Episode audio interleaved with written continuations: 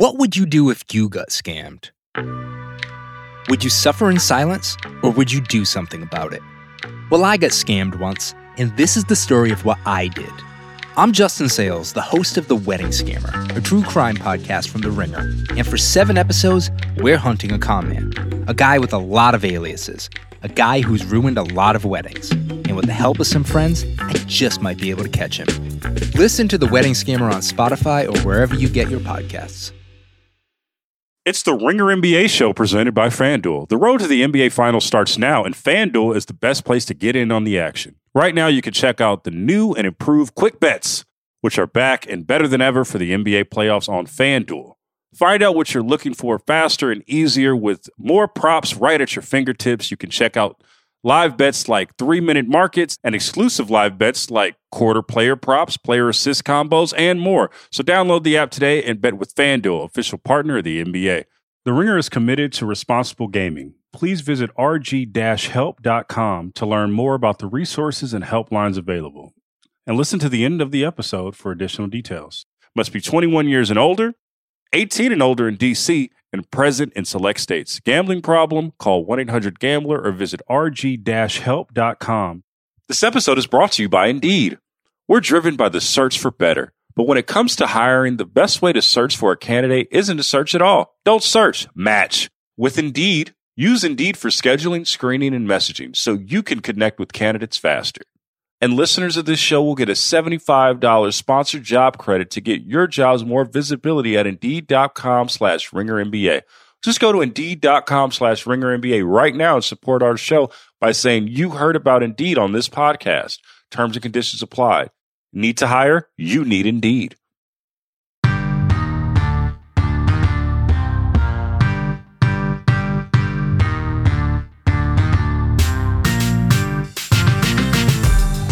Poppin'? Logan Murdock here, Raja Bell there, Howard Beck over there. Motherfucking Mondays. How you doing, Howard? I'm doing good. I'm great. Things are uh, wonderful here in Brooklyn. I ran into um, one of Raja's old teammates from way, way back last week, and I tried to get dirt, but Jose Calderon would not sell you out, Raja. Wow, Jose Calderon. Wow.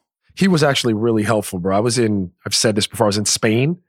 I didn't know a- anyone, didn't speak the language, was kind of like pissed. And Jose and Luis Scola and Andres Nocioni, Pat Burke, like it was a really good squad. But those dudes, without them, I would have lost my mind.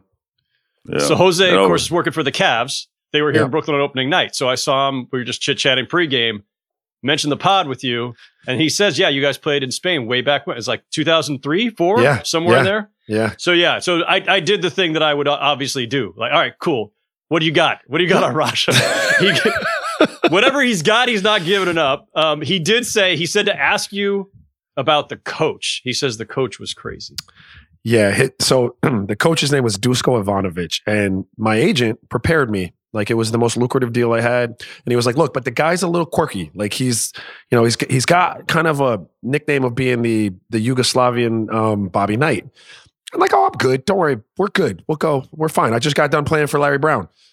Uh, did, did not do Dusko any uh, justice. He was a, a very a very like strong fist, but like crazy stuff, man. Crazy, crazy stuff. And so it became evident really quickly if I wasn't like homesick and just pissed for being in Spain that I did not want to be there any longer because I did not want to play for Dusko. and, but and he's legendary though, mind you. He's a great coach. I just Yeah. was I it was not somewhere I wanted to be. No throwing chairs, at least I hope. No, no, no. Throwing people out of practices, um, like a lot of different stuff, but no throwing chairs. Did you have beef with him at all? Like, did y'all ever have beef? Nope. Nope. We were Nope. good.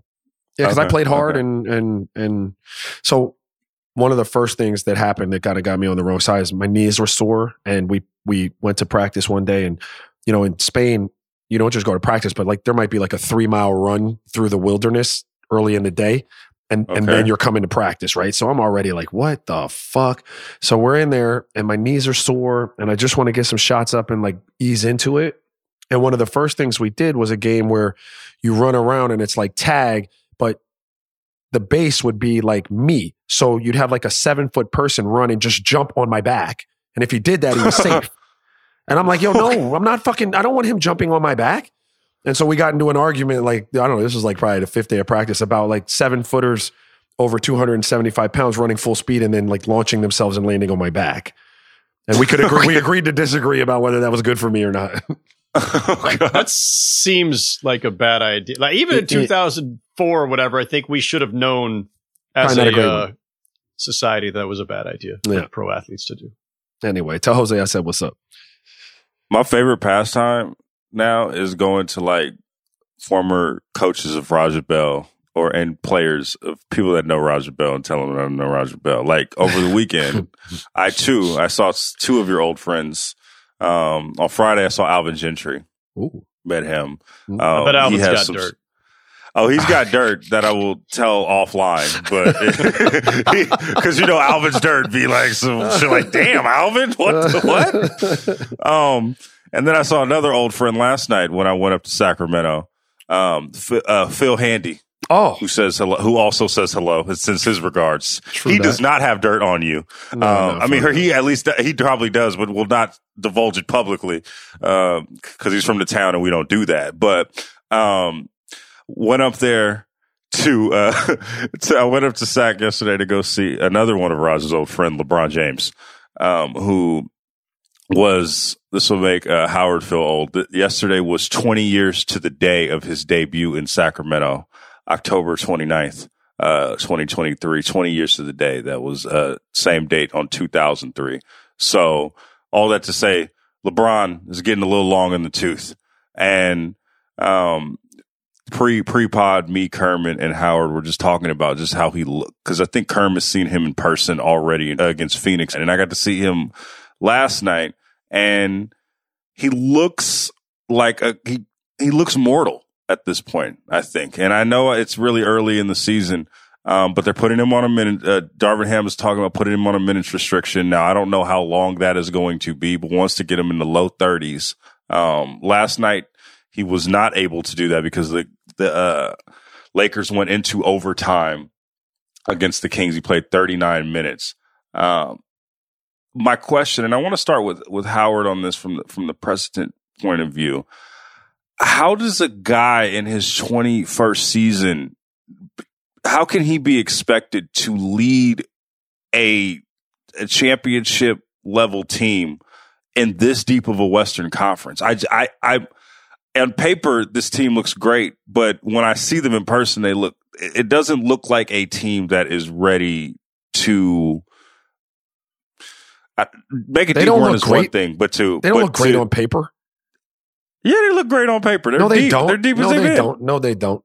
No, they don't don't do think that. they look great? No, they don't. They got to. No, when you gotta, see the names, Raja, you see LeBron and AD, and you see some some really good role players. You go, yeah, that looks good on paper. Looks good on paper. They got some No? okay role players, and they have an aging like superstar who is still, I think, a little better than Mortal, and one of the most untrustworthy like superstars on the planet. Like that ain't great.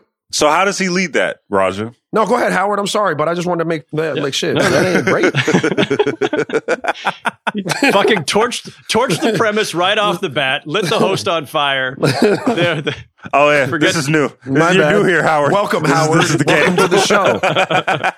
I was on my best behavior the first couple of times. Let's go. you you you know you notice I immediately took up for Logan, Raja. yeah, I know. I saw that. Um, I'm gonna I'm gonna give some benefit of the doubt here to all parties, LeBron and the role players that you just torched, Raja. Um, we're we're a couple games in. I'm I'm not one for overreaction theater, um, even though that's what we do in the NBA podcasting world this time of year. Um, like let guys get their legs under them. LeBron played none of the preseason, basically. Uh, what did he play? Like the final game of the preseason, something like that. He was basically just you know, you know, you know, biding his time. Um, I, I think this team's going to be fine. Are they going to be contenders as some of us? I will throw myself in there. I thought and still believe they could be in the mix at the top of the West. They've got some stuff to work out. And yeah, a lot of it's going to depend on the exact premise that Logan opened up with is like how much of LeBron is still there. And like the numbers suggest in limited minutes that he's still pretty effective. But when you watch him, and we were talking about this offline before we we hit record on this pod, watching him is the disturbing part, right? Because you don't see the same level of just explosion and pop and that that intimidating sense. Like LeBron is settling for a lot of threes. I've got the numbers. I'll, I'll, i could jump into those in a second, but like he's certainly settling for a lot of threes and deeper jumpers and not attacking as much. When he does attack, I can I, he dude can still get to the hoop, and I don't think anybody wants to get in his path. So um, he's just not attacking as often. But also, we're a couple games into the regular season of year 21. If he's going to be unleashing what you know the best of him, what he has left, what he needs to do to impose himself on a game, that's going to be in like you know April, maybe May and June if they get there. It's not like I don't expect we're going to see him completely unleash everything he's got in October. So I'm going to withhold judgment on how much of LeBron James is still there as we see the opening days of, of year 21. He has defied all logic, all reason, all physics, all biology up until now. I know that there's a limit even for him, but he's still a really effective player. If they're going to be contenders, though, yeah, it goes to what Raja was saying about Anthony Davis, which is basically like Anthony Davis has to be reliable. Anthony Davis has to be a superstar. Anthony Davis has to be the young star who has taken the torch and is carrying more of it. And I don't think anybody in the NBA trusts him to do that. Yeah, look, I agree with every single thing you said there, Howard, except one, and I will get to it. Um, I, I, I, think that they can be a very good team in the Western Conference. Like, I think LeBron still can be great in spurts. Um, and even when he's like not at superhero LeBron powers, is still phenomenal. I've been one of the people that that have been on record as saying like I, I won't bet against a LeBron led team, and I still kind of feel that way. And, and having said all of that, you know, I think your best, you, you know, your your your the point I agree with the most is like that can all be true. And if you don't have a guy that can supplement him in a way that you trust and it can be consistent and it can be at a very high level, it could still it could still be all for naught. Like right and and I, I will say I will say that that you know I didn't mean to throw shade. Like being a, a, a good role player in the NBA is not throwing shade at anybody, but I don't think they have guys that are like, man, that's that's a really dope bench. Like personally, like I could be in the minority, but they're good players. I mean, no shade thrown at them. What I would disagree with is this. I know LeBron didn't play a lot in the preseason, and he's probably biding his time. But every time you lace them up and get yourself ready to play and go out there and play any modicum of time in an NBA game, it makes it less likely that you can tap into that superpower power six months from now. And those are just little in little fractional increments, right? And so, you know, like, yeah, I think LeBron might be able to summon it in a couple games, but asking him to have to summon it in like enough to win a seven game series – without a reliable, consistent number two that on any given night can say, LeBron, just chill, I got you. Like that's unrealistic. And it's even like like he was showing his age even post game, right? Like I don't even they, they play Orlando, the Lakers play Orlando tonight, and I don't know if LeBron is playing. We'll see what happens. But on the day to day, like, and I guess this is this goes back to your point, Raja. On the day to day, you can't necessarily rely on him to play a week straight. So, but how does that affect rhythm, especially during the start of the season? Or do you think the Lakers are a team that can, you know, they played together last year, got some continuity, but are they a team that can, you know, similar to the 19 Raptors who could, uh, kind of just interchange their superstar in and out and they will, they can weather the storm. Do you think this is a team set up for that? Well, I think it's going to have to be to some degree. Um, you know, Le- LeBron's averaging 34 minutes a game right now. Like that's not going to happen. Look at look at the last what four years as a, as a, as a kind of blueprint of what he's going to need to play this year, and then just kind of factor in for a little bit more age. Like he's going to have to miss time. Hopefully, it's not due to injury, but it's just you know penciled in in a way that's smart and and well thought out that he can rest and and and have him you know kind of navigate the injury bug better. And so if that's already you know baked into the pie from start. Yeah, they're going to have to be a team where you know other people around LeBron figure out. And again, I, I don't. This isn't a bashing session. It's not a bashing session, but like you know, D'Angelo Russell is going to do what D'Angelo Russell does. Austin Reaves is going to do what Austin Reaves does. Like Leandro Barbosa, Boris Diaw, Eddie House, Raja Bell, like Aaron McKie's role players on teams I was on. We do what we do. But someone has to be the breadwinner in LeBron's absence. And if we can do what we do, and if you don't have someone breadwinning consistently, it, it could just be a train wreck. And so they're going to have to figure out how to make sure that AD is consistent, whether that's putting him on places on the floor that they think are are going to help him be more consistent, or whether that's you know, I don't know, just having frank conversations over and over and over again about what this needs to look like when LeBron's not here. But yeah, they're going to have to figure out how to play without him. And AD is going to have to be the champion of that. And then role players are going to have to do a good job. And they might have to step out of themselves, you know, to a six to eight point, you know, per game eh, average when he's not there to help supplement. But yeah, it's going to have to look like that, Logan, just because like LeBron, LeBron is not going to be able to play 34 minutes over the course of eh, 75 games. It's it's it's his it's his playmaking though, right, Raja? Like that's the thing. Like LeBron is such he's the the absolute hub of every team he's ever been on, and his scoring is really important. But it's the playmaking that uh, interplays with that, right? The play playmaking sets up the scoring, the scoring sets up the, sets up the playmaking. And when your second star, not only is Anthony Davis oft injured and sometimes unreliable, but he's also like he's not a playmaker. Like he's he's he's a class. I don't want to say classic big man because he's he's more of a modern big man, but he's not Nikola Jokic. You know, he's not the hub of your offense in that kind of sense.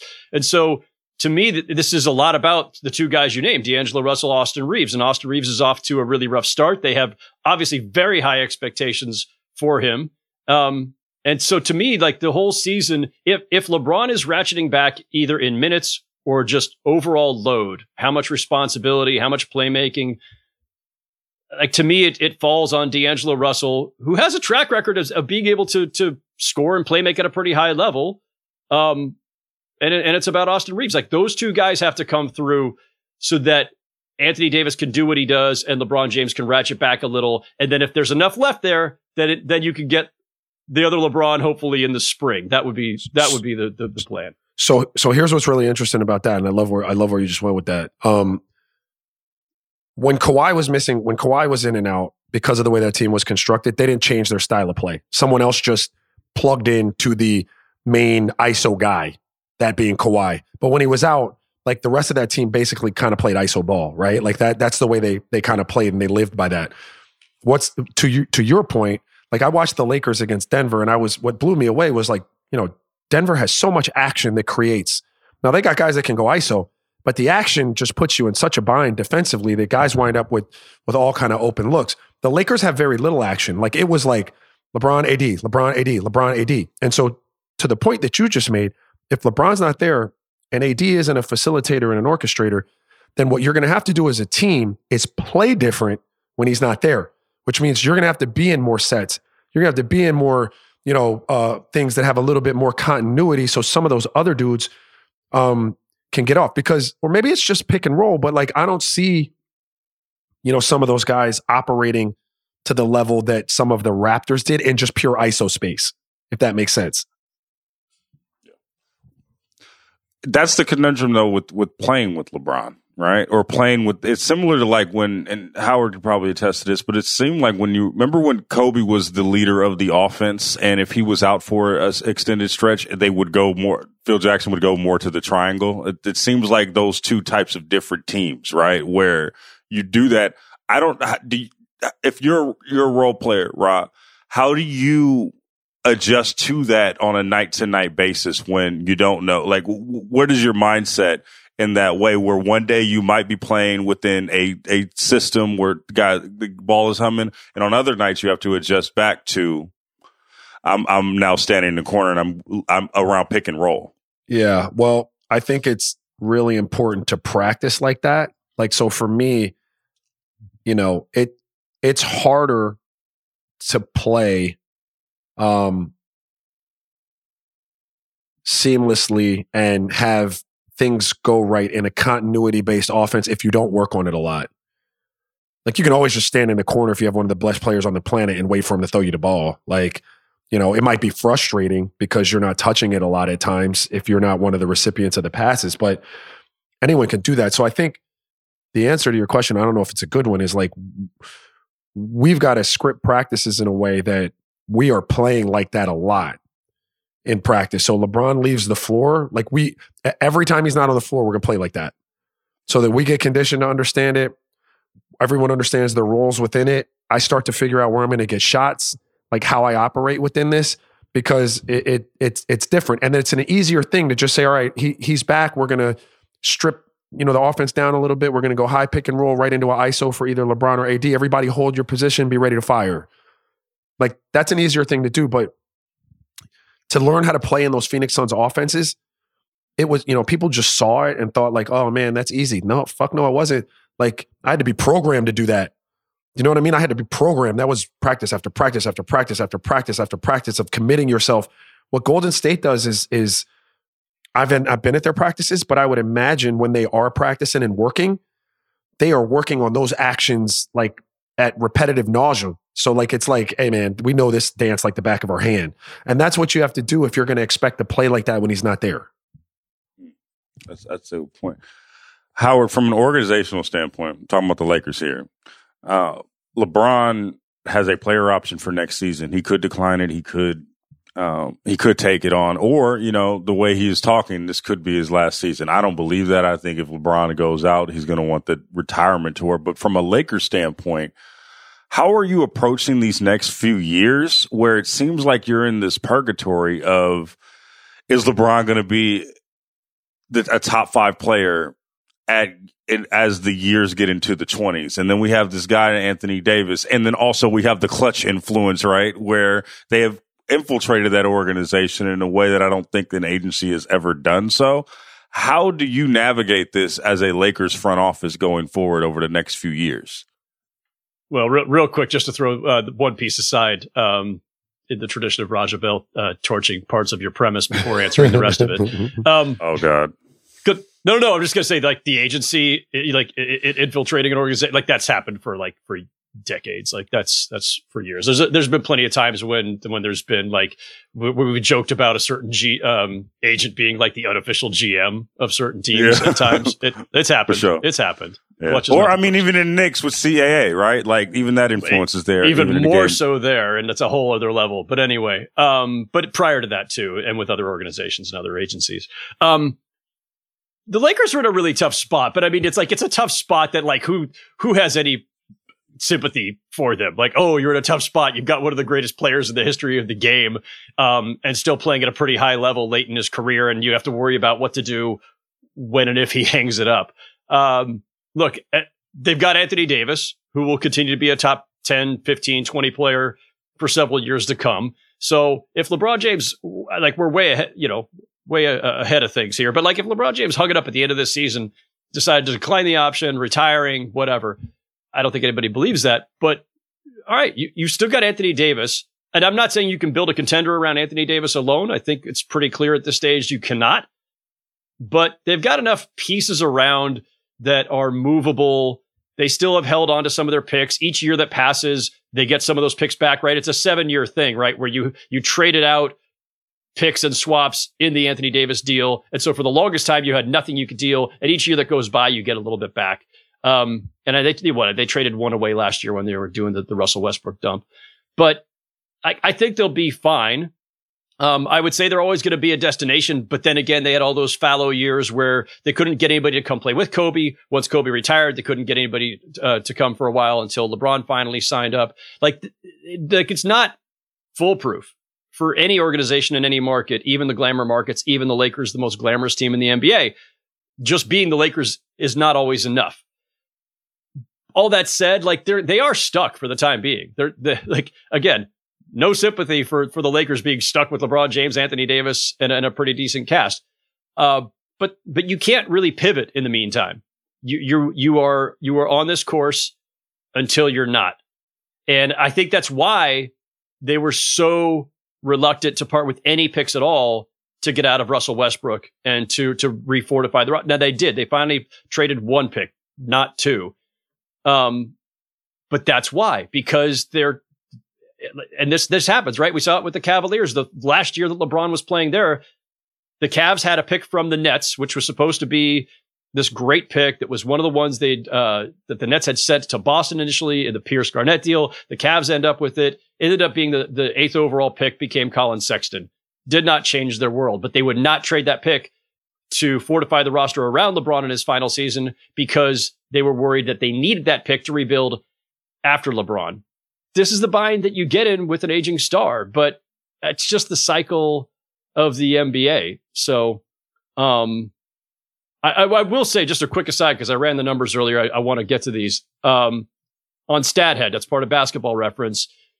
If you run the numbers on guys who played in uh, age 39 or, or, or, later, I didn't want to do year 21 because only a handful of guys have ever even gotten to year 21. But a lot of guys have gotten to age 39 because back in the day, guys came in a little older, right?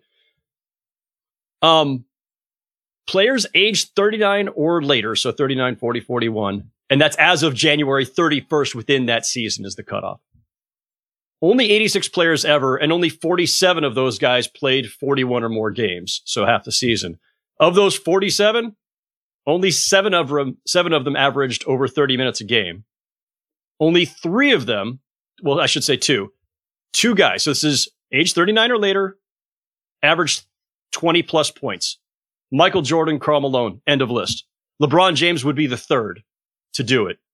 Um, usage rate, percentage of possessions that you use on, on while you're on the court, only two of them over 25. Reason that's important is you usually, if you're a star in this league, you're usage of 30, 35 these days, probably minimum 25 if you're saying that, the, that you are the engine of your offense. Only guys with usage over 25 at age 39 or later. Again, MJ in that last year with the Wizards and Karl Malone. So that's it. And LeBron's at 28.5 usage right now. Um, so it's, it's, there's just very little precedent for this. And LeBron's already defied, like we say, all kinds of, of, of odds and precedents and everything else. But it is historically, it's just asking a lot of him to still be leading this team at a high level at this stage. There is, there, look, ain't no way LeBron, however many years ago they traded for AD, there's no fucking way that LeBron sitting there then thought he was in this situation now. Point blank, period. Ain't no way. With this much burden still on him. Ain't no way. Yeah, I agree. Yeah. Raja's not been falling for the banana in the tailpipe for, from jump from the start. From jump, I told you from the start since 2020, he was fed up already.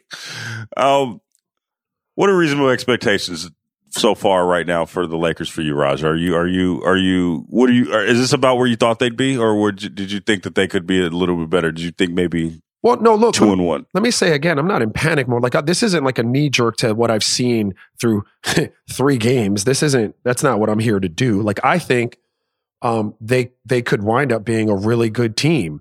I just am really concerned about how long they could be that team for. Like it, because of everything we talked about in terms of LeBron's age, you know, amount of time played, what he will have to miss to stay fresh, and the inconsistency of the other guy that that you would you would then rely on to get it done.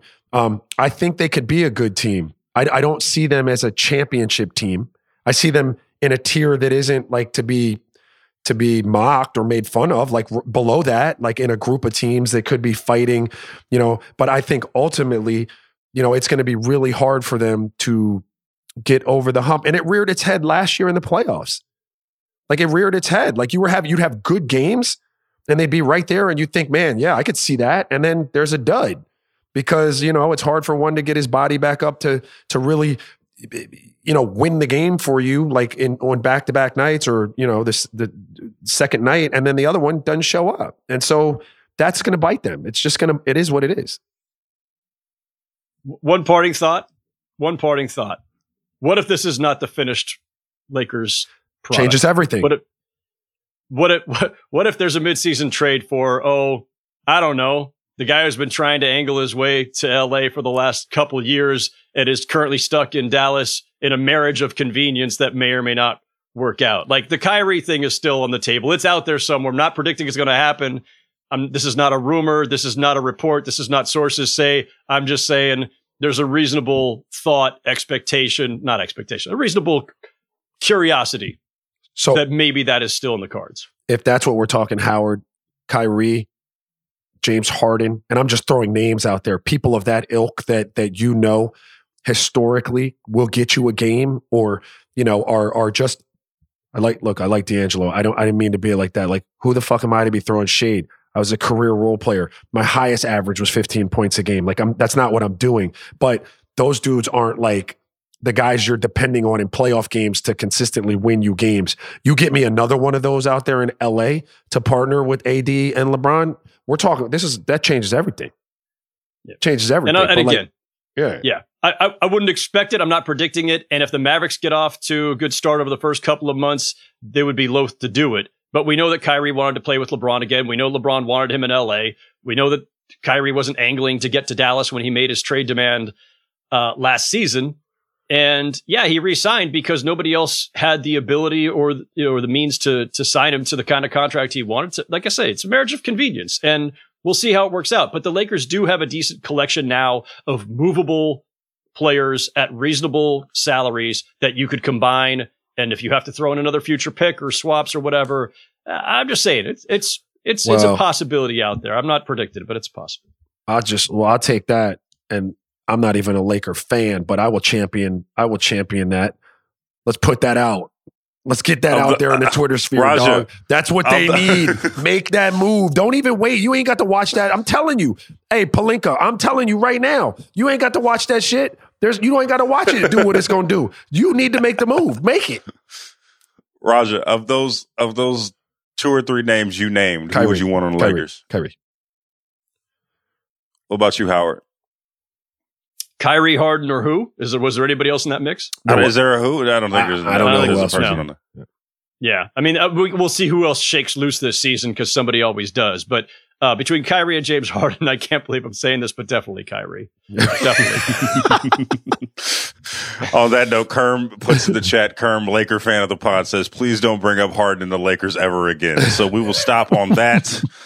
Um, let's take a quick break and we're going to talk about teams to panic for in the Eastern Conference. Wow.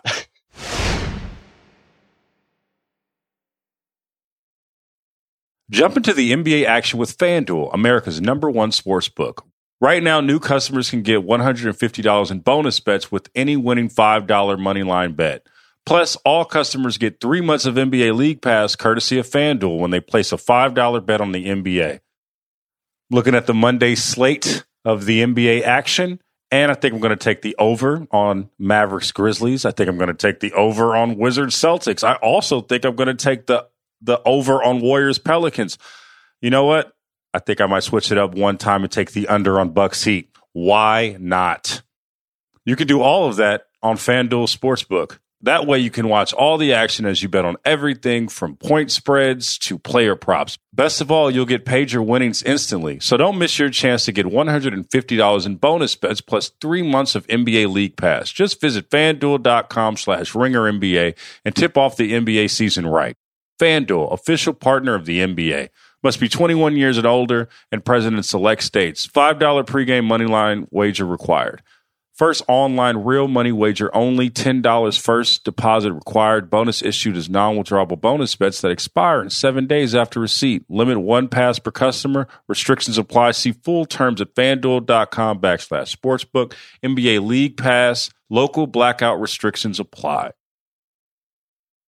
And we are back. The panic watch continues. We are now going to Milwaukee. It's three games in, but you know we're here. What else are you going to do? Um, the Hawks went into Milwaukee and beat the Bucks 127-110 and it wasn't even that close. The Hawks had eight players in double figures.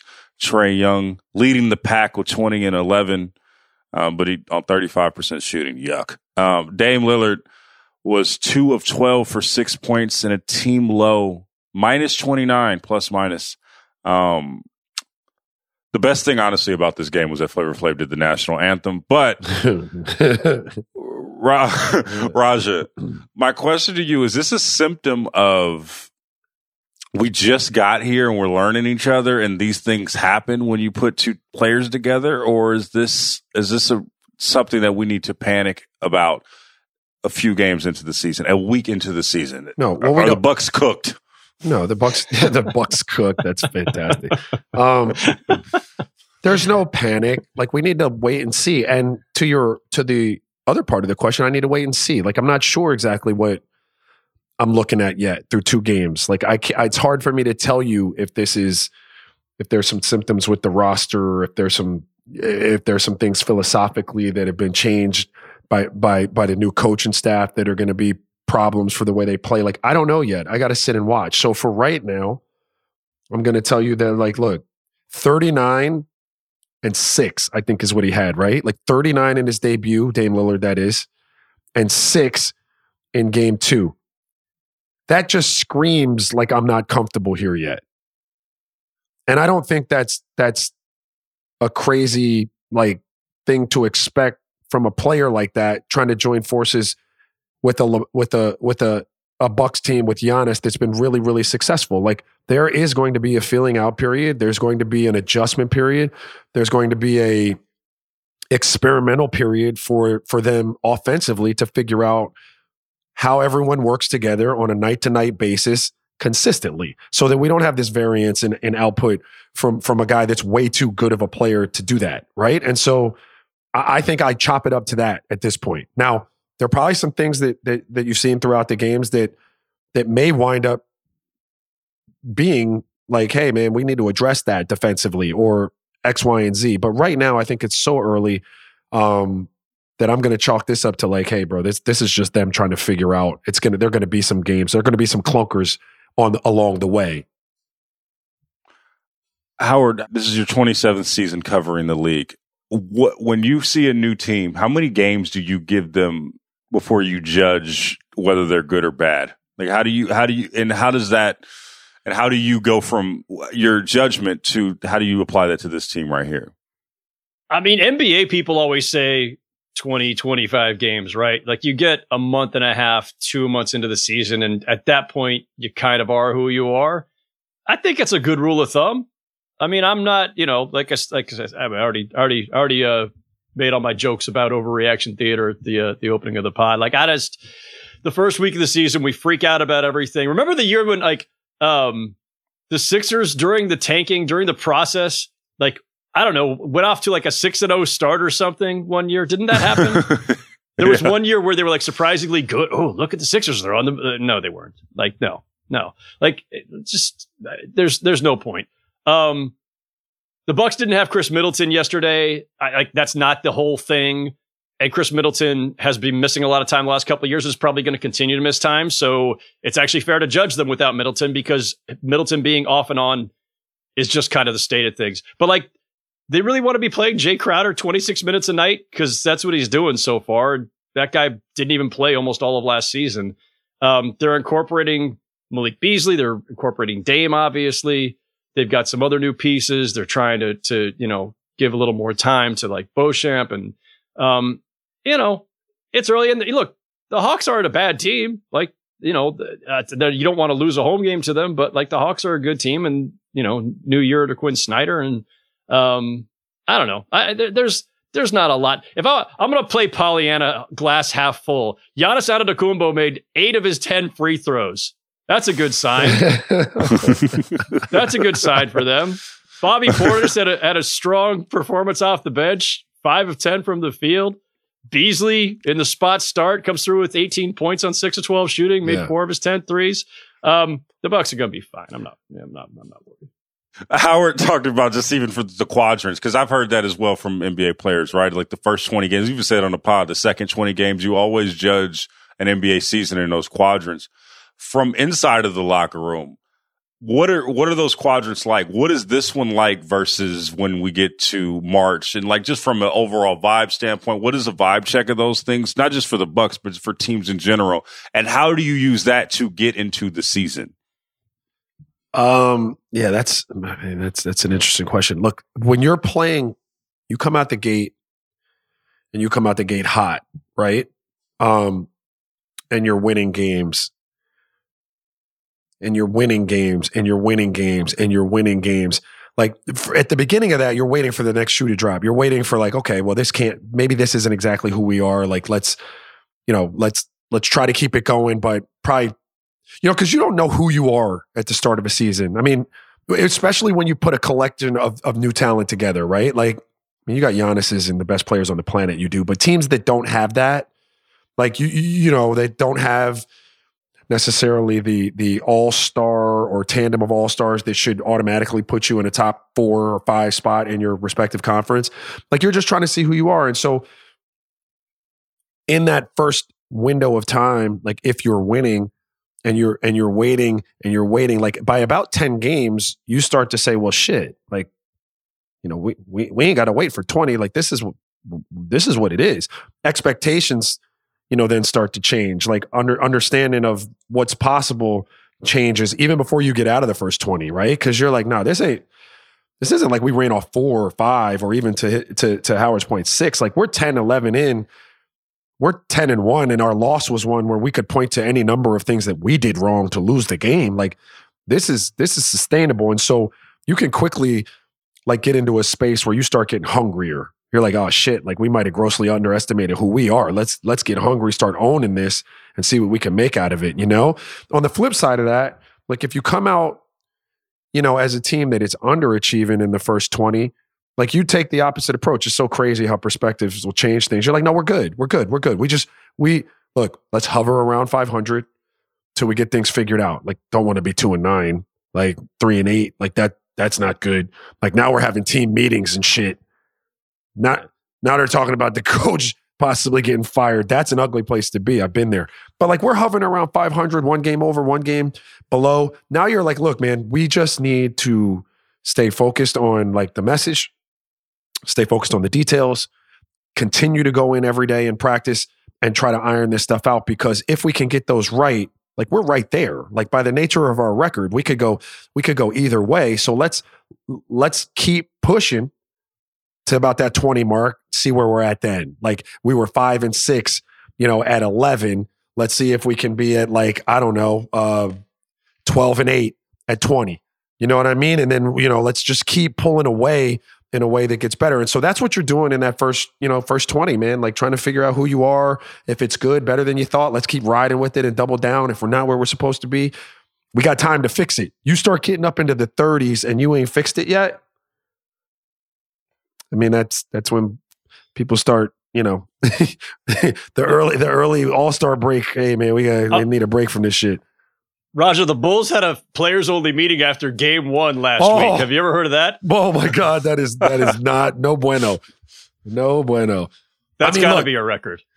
That's definitely a record. Players only meetings. I'm trying to think of any that were on a team that was in a good headspace and wound up being really productive. And I really can't draw on one.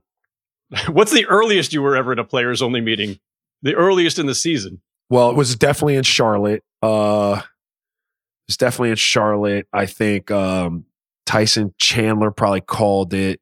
Um, and I don't I don't remember how early it was in that season, but it was relatively it was relatively early in the season. What is said in the players only meetings? What are what are what are what is said in the players only meetings besides like you know stuff? I imagine a lot believe? of screaming, a lot of cursing. It, it's uh, you guys Seinfeld fans? Oh yeah, you yeah. remember Festivus? airing of the grievances. It was the airing, it's the airing of grievances. I don't know where, what day of Festivus airing of grievances airing of grievances was, but that's essentially what it is, man. You're in there. Um, there there can be finger pointing. Um, sometimes it's amongst each other in the room. Sometimes it's it's fingers being pointed collectively at someone that's not in the room. But uh, it's it's generally not, it's generally never coming from a place of like, hey, everything's good here. We just need to have a team meeting. So, wait, so this is so fascinating because me and Howard we try to trying to lock the code on team meetings all the time. That's how we break our news, Never right? But like, how does how like so from the hey, moment? Sorry, let me just pin it real quick. What's good? You know what a good team meeting is? What we all went out to dinner and we shared a couple bottles of wine. That's a good team meeting. Yeah, not we're in this fucking random room in an arena that's cold as fuck after a shoot around. When that shit happens and they've labeled it team meeting, things are not going well. So how does it get from the point where y'all are like, you know, talking and like airing each other's grievances out, right? To the point where you guys come outside and lie to us saying everything is okay. Like how do you get from the first point to like talking to us?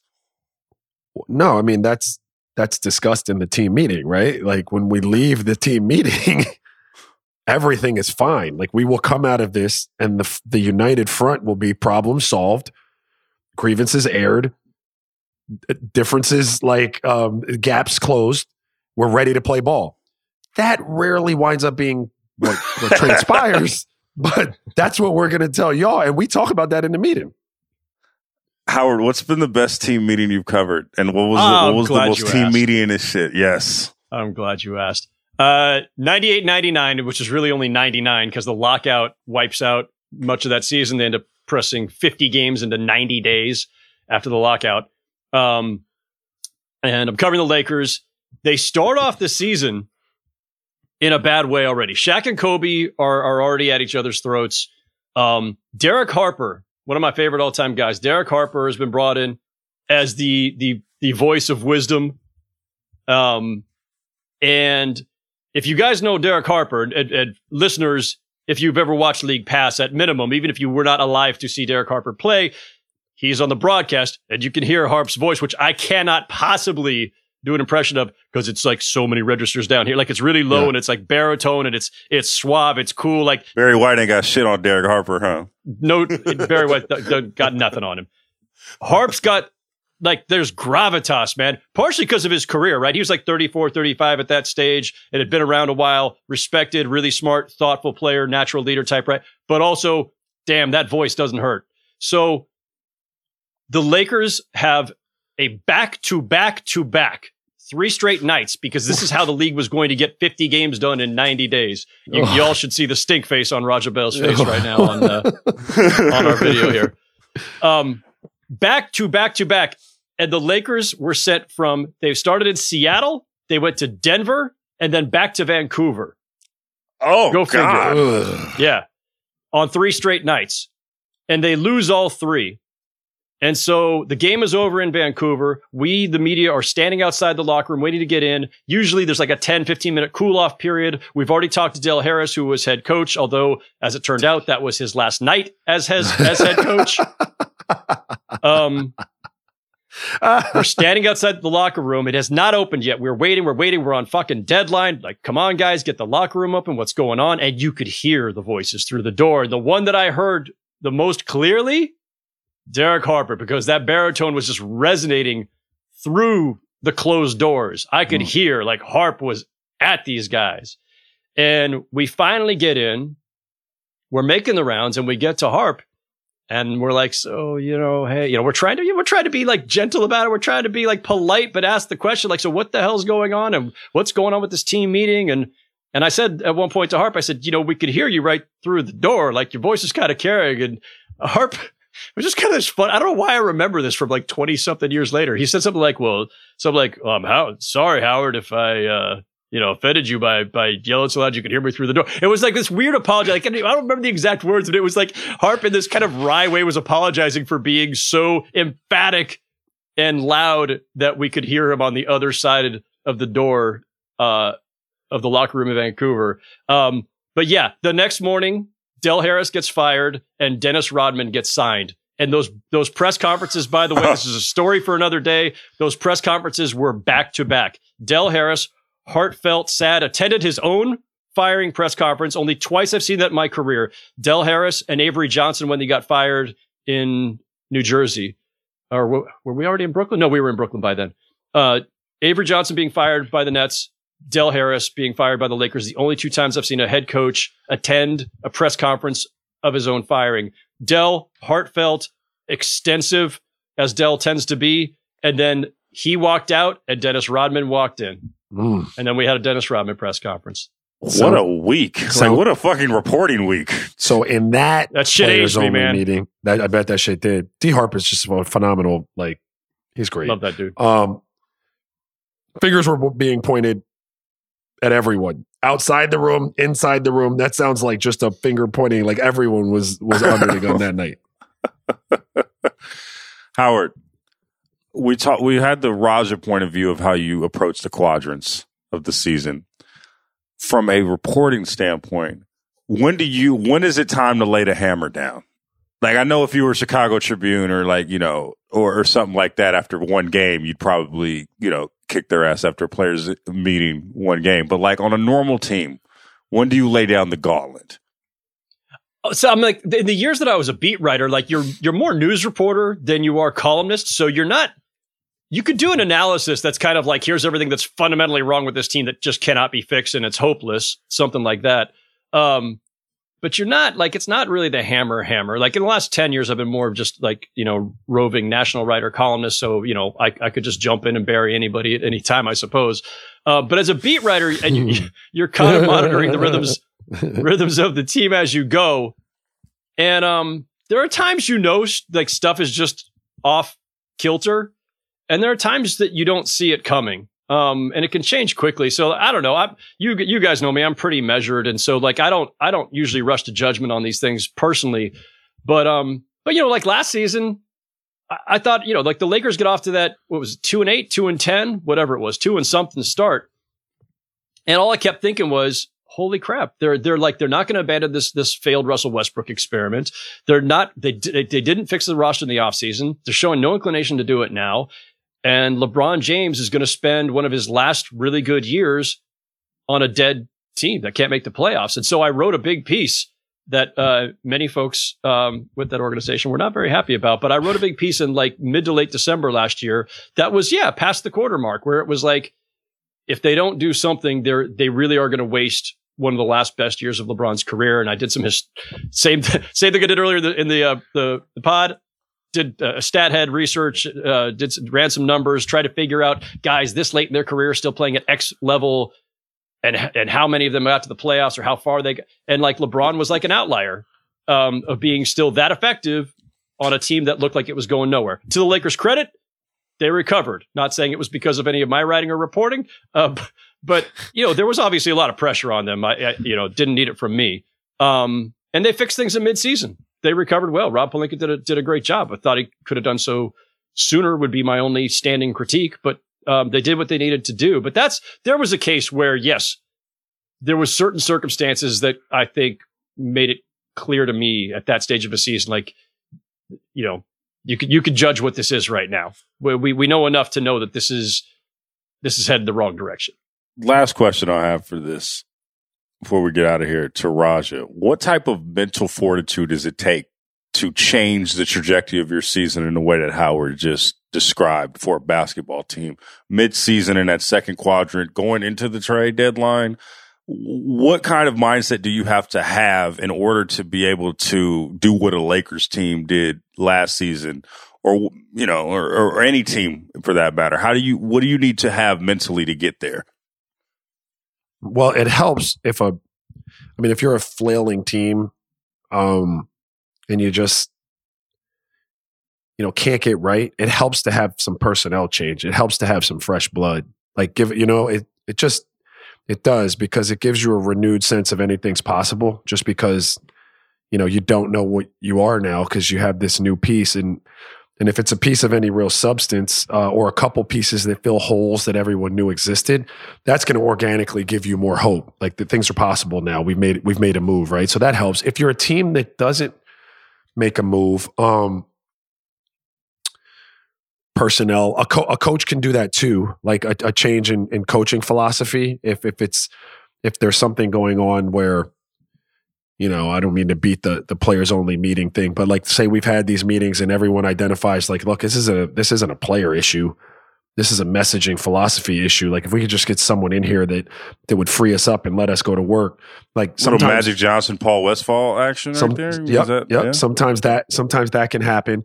And then the you know the third case scenario would be just a team that that finds their stride, I guess, later in the season has just been kind of hovering. Um, and then they just get it together. That type of team, Logan, that's I it's I mean, yeah, you got to have some tough minded, competitive people um, in there. A lot of times, I think in cases like that, you wind up with maybe some some some situations within the current roster. If the roster doesn't flip, like you wind up trying and experimenting with some new things within that roster that might unlock a little bit more of a potential. Do you know what I mean? And it allows that team to maybe kick in to another gear and you might have found something as a staff. But generally speaking, I got a job to do. And you got guys like myself and, and others that may be on a two year deal or on a one year deal or or whatever that are playing for another deal. And we're always out there, you know, every time we get out on the court, we're auditioning for every team in the league because we're we're not locked into any big max deal. And so like there's a lot of pride people taking that. So you just stick with it. You keep going out there there's never any quit. And so, you know, if you can wind up with a little shakeup of maybe shit, maybe we were playing a lot of man to man and we were in old school terminology because very few people blitz now, but maybe we were in blitz where we're trapping pick and roll a lot up top and we said, hey man, that's just not been good. Like, so let's let's try to cover the turn or be in a drop coverage. We're gonna drop that big a little bit, and you get over and corral him and force him into this tight space, and then he'll have to spray it out. We'll build back. Maybe it's something like that where we just change it, and we're like, that's better. That helps. But there's got to be some ember of of of like of of something that gives you a little renewed hope and a little restored faith, and and then that can spark you know, kind of the rest of your season. But you just stick with it and you keep being a pro and you keep understanding it. Look, dog, I got to figure out where that next deal is coming from. And every time I go out here and lace these things up, somebody's got tape on me. And I want that tape to represent the best version of me it can every single time. I don't give a damn what's going on, on uh, uh up in the front office or with the coach, winning and losing, or like real talk. Like I'm, I'm trying to take care of this. That was wise words from a decent man. Jeez, that, that, Jesus, way to go. Hey, dog, we trying to trying to eat. I don't got a degree. Uh, that was a sermon. That I don't have a, a, degree, damn it. Hey, I got out of there early. I, I you, need, you, you, I you ain't got a degree, but you got kids. no, but can you dig what I'm saying? Like, look, when I played, you know, I was a knucklehead in school, man. I didn't get that damn degree. Like, I had a lot of eggs in that yeah. basket, and I was very fortunate and blessed. So, like, real talk, that was that was about this is the only path I have to really feed these people. So, yeah, like to the best of my ability, like we might be losing and it might suck, but I'm gonna take my ass out there and try to put on. That's why you got to jack up more shots, Raja. You got to get yours.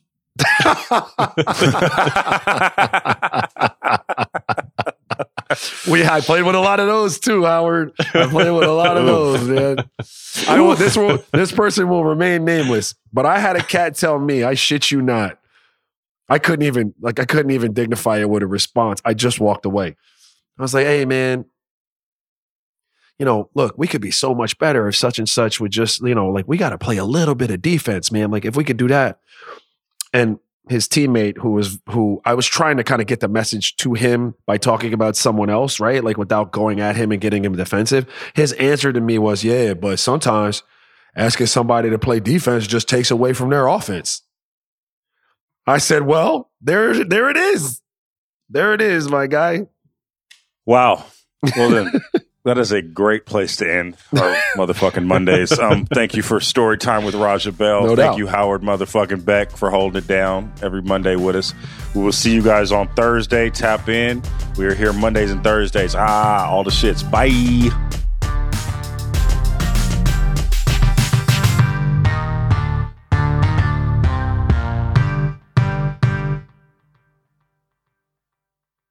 Must be 21 years and older and present in select states. FanDuel is offering online sports wagering in Kansas under an agreement with the Kansas Star Casino LLC. Gambling problem? Call 1-800-GAMBLER or visit fanduel.com backslash RG in Colorado, Iowa, Kentucky, Michigan, New Jersey, Ohio, Pennsylvania, Illinois, Tennessee, and Virginia.